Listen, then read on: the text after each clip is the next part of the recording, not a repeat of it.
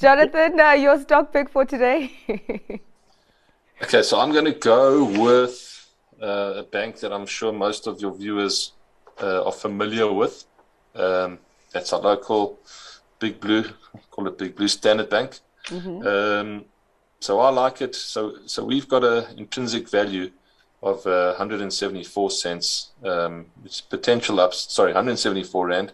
Potential upside of around 14 percent. Um, price to book ratio of 1.2 times, um, and that's about a 15% discount to its five-year average. Um, they came out with a trading statement about a month ago saying headline earnings going to be this for the six months ending June now just ended, going to be more than 20% higher than a year ago.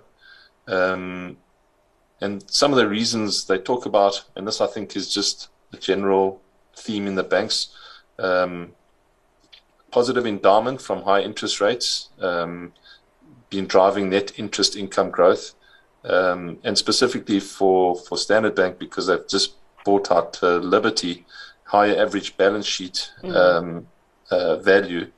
And management have said they remain committed uh, to delivering cost growth below inflation, um, positive jaws, and an ROE above cost uh, of equity for this full year. So, I mean, I just did yeah. um, a bit of an assumption 20% earnings growth. You got uh, 18 odd rand, 1880 um, yeah.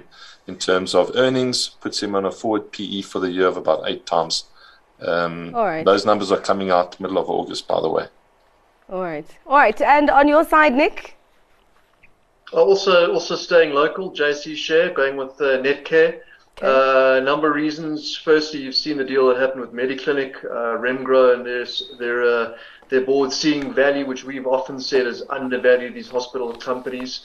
Uh, can't really pick on the Remgro one now so, with what they're doing with uh, Mediclinics. So Netcare we like.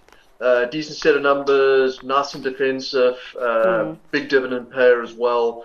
Uh, and certainly, we think the worst of, of COVID's behind, and uh, they're going to move towards more elective surgeries. So, sitting around 15 Rand a share, we put it closer to 25 Rand, and so that's what I'm going with tonight. All right. Thank you very much for your time, gentlemen. Thanks to my guests, Jonathan Fisher from PSG Wealth, Sandton Grayston, and Nick Kunze from Sanlam Private Wealth.